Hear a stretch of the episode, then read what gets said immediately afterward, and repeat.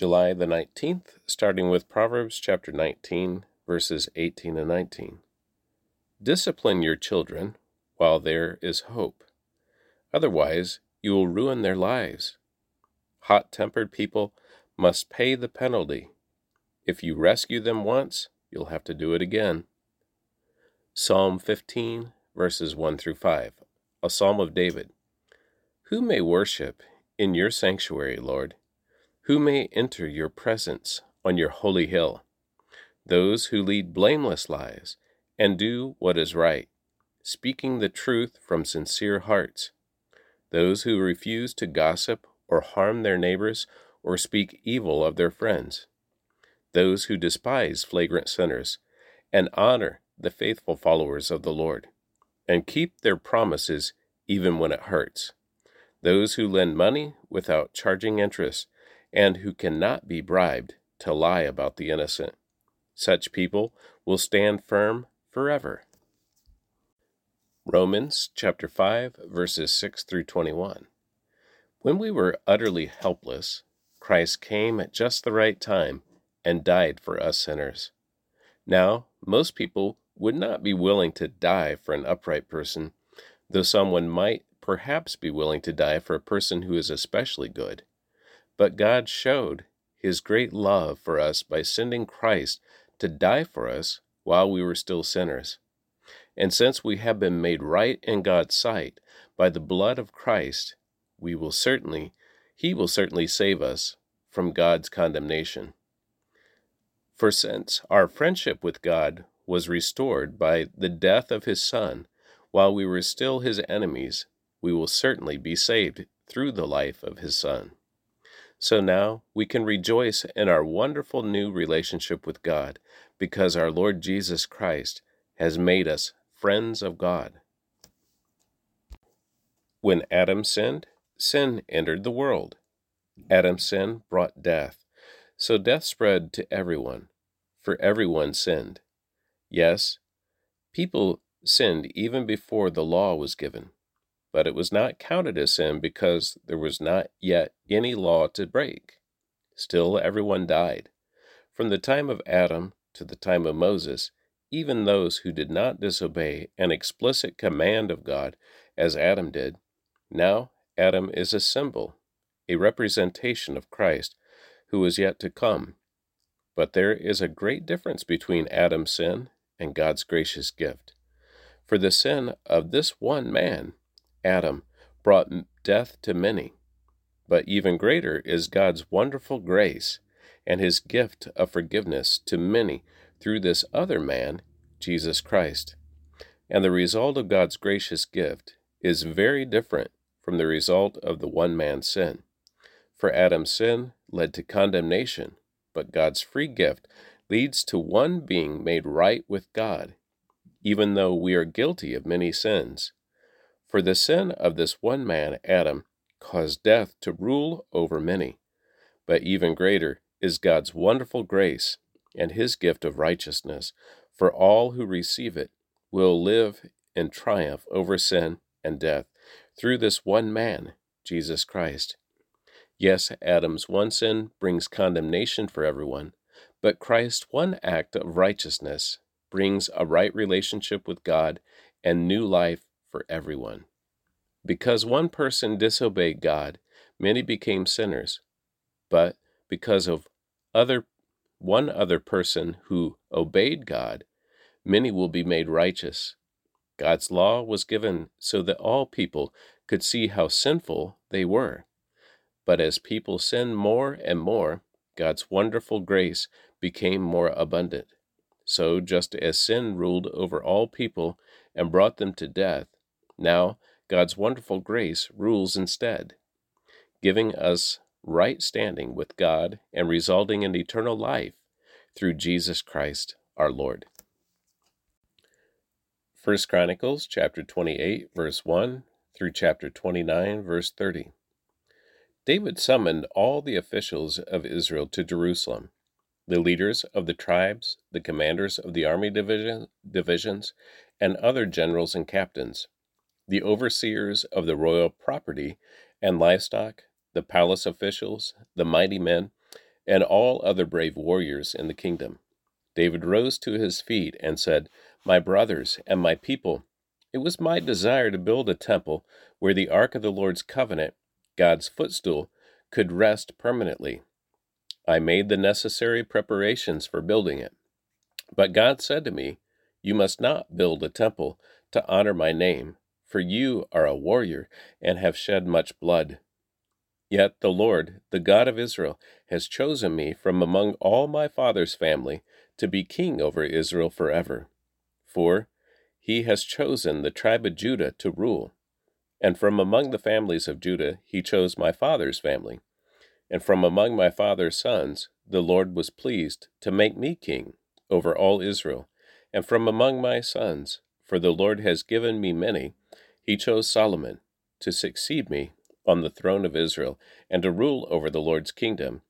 He said to me, Your son Solomon will build my temple and its courtyards, for I have chosen him as my son, and I will be his father.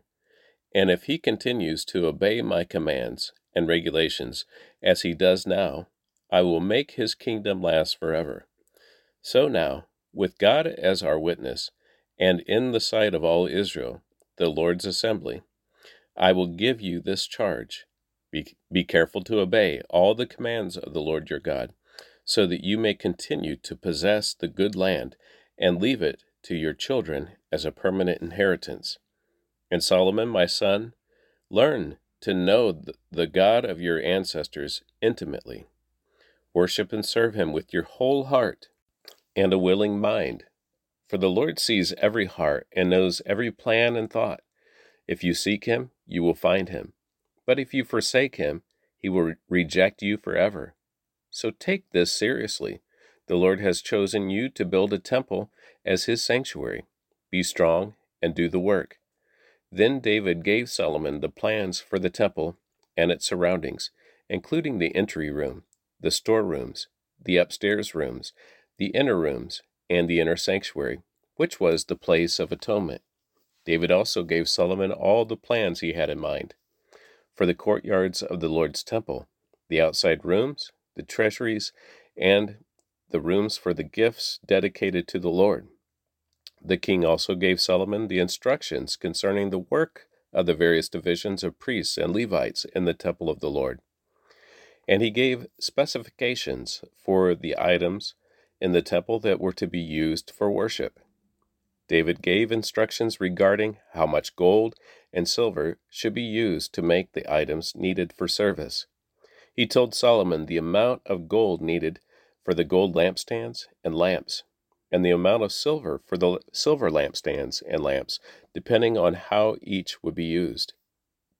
He designated the amount of gold for the table on which the bread of the presence would be placed, and the amount of silver for other tables. David also designated the amounts of gold and for the gold, uh, the solid gold meat hooks used to handle the sacrificial meat, and for the basins, pitchers, and dishes, as well as the amount of silver for each dish. He designated the amount of refined gold for the altar of incense. Finally, he gave him a plan for the Lord's chariot, the gold cherubim, whose wings were stretched out over the ark of the Lord's covenant. Every part of his plan, David told Solomon, was given to me in writing from the hand of the Lord. Then David continued, Be strong and courageous, and do the work. Don't be afraid or discouraged, for the Lord God, my God, is with you. He will not fail you or forsake you. He will see to it that all the work related to the temple of the Lord is finished correctly. The various divisions of priests and Levites will serve in the temple of God. Others with skills of every kind will volunteer, and the officials and the entire nation are at your command. Then King David turned to the entire assembly and said, My son Solomon, whom God has clearly chosen as the next king of Israel, is still young and inexperienced. The work ahead of him is enormous, for the temple he will build is not for mere mortals, it is for the Lord God Himself. Using every resource at my command, I have gathered as much as I could for building the temple of my God. Now there is enough gold, silver, bronze, iron, and wood, as well as great quantities of onyx, other precious stones, costly jewels, and all kinds of fine stone and marble. And now, because of my devotion to the temple of my God, I am giving all of my own private treasures of gold and silver to help in the construction. This is in addition to the building materials I have already collected for his holy temple. I am donating more than 112 tons of gold from Ophir and 262 tons of refined silver to be used for overlaying the walls of the buildings, and for the other gold and silver work to be done by the craftsmen. Now then, who will follow my example and give offerings to the Lord today? Then the family leaders, the leaders of the tribes of Israel, the generals and captains of the army, and the king's administrative officers all gave willingly. For the construction of the temple of God, they gave about 188 tons of gold, one or 10,000 gold coins, 375 tons of silver, 675 tons of bronze, and 3,750 tons of iron. They also contributed numerous precious stones, which were deposited in the treasury of the Lord, of the house of the Lord, until the care of Jehiel, a descendant of Gershon. The people rejoiced over the offerings, for they had given freely and wholeheartedly to the Lord, and King David was filled with joy. Then David praised the Lord in the presence of the whole assembly. O Lord, the God of our ancestor Israel, may you be praised for ever and ever.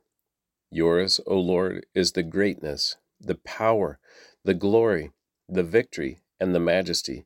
Everything in the heavens and on earth is yours, O Lord, and this is your kingdom.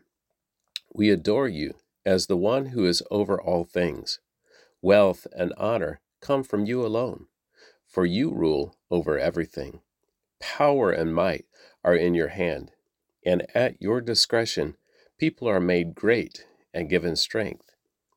O our God, we thank you and praise your glorious name. But who am I, and who are my people, that we could give anything to you? Everything we have has come from you, and we give you only what you first gave us. We are here only, or for only a moment, visitors and strangers in the land as our ancestors were before us. Our days on earth are like a passing shadow, gone so soon without a trace. O Lord our God, even this material we have gathered to build a temple to honor your holy name comes from you. It all belongs to you. I know, my God, that you examine our hearts and rejoice when you find integrity there. You know I have done all this with good motives and I have watched over your people. I've watched your people offer their gifts willingly and joyously. O Lord, the God of our ancestors, Abraham, Isaac, and Israel, make your people always want to obey you. See to it that their love for you never changes. Give my son Solomon the wholehearted desire to obey all your commands, laws, and decrees and to do everything necessary to build this temple, for which I have made these preparations. Then David said to the whole assembly, Give praise to the Lord your God. And the entire assembly praised the Lord, the God of their ancestors, and they bowed low and knelt before the Lord and the king. The next day they brought 1,000 bulls, 1,000 rams, and 1,000 male lambs as burnt offerings to the Lord. They also brought liquid offerings and many other sacrifices on behalf of all Israel. They feasted and drank in the Lord's presence with great joy that day. And again, they crowned David's son Solomon as their new king. They anointed him before the Lord as their leader, and they anointed Zadok as priest. So Solomon took the throne of the Lord in place of his father David, and he succeeded in everything, and all Israel obeyed him. All the officials, the warriors, and the sons of King David pledged their ro- loyalty to King Solomon. And the Lord exalted Solomon in the sight of all Israel, and he gave Solomon great royal splendor, then than all than any king in Israel before him. So David, son of Jesse, reigned over all Israel. He reigned over Israel for forty years, seven of, the, of them in Hebron, and thirty three in Jerusalem. He died at a ripe old age, having enjoyed long life, wealth, and honor. Then his son Solomon ruled in his place. All the events of King David's reign, from beginning to end, are written in the record of Samuel the seer, the record of Nathan the prophet, and the record of Gad the seer.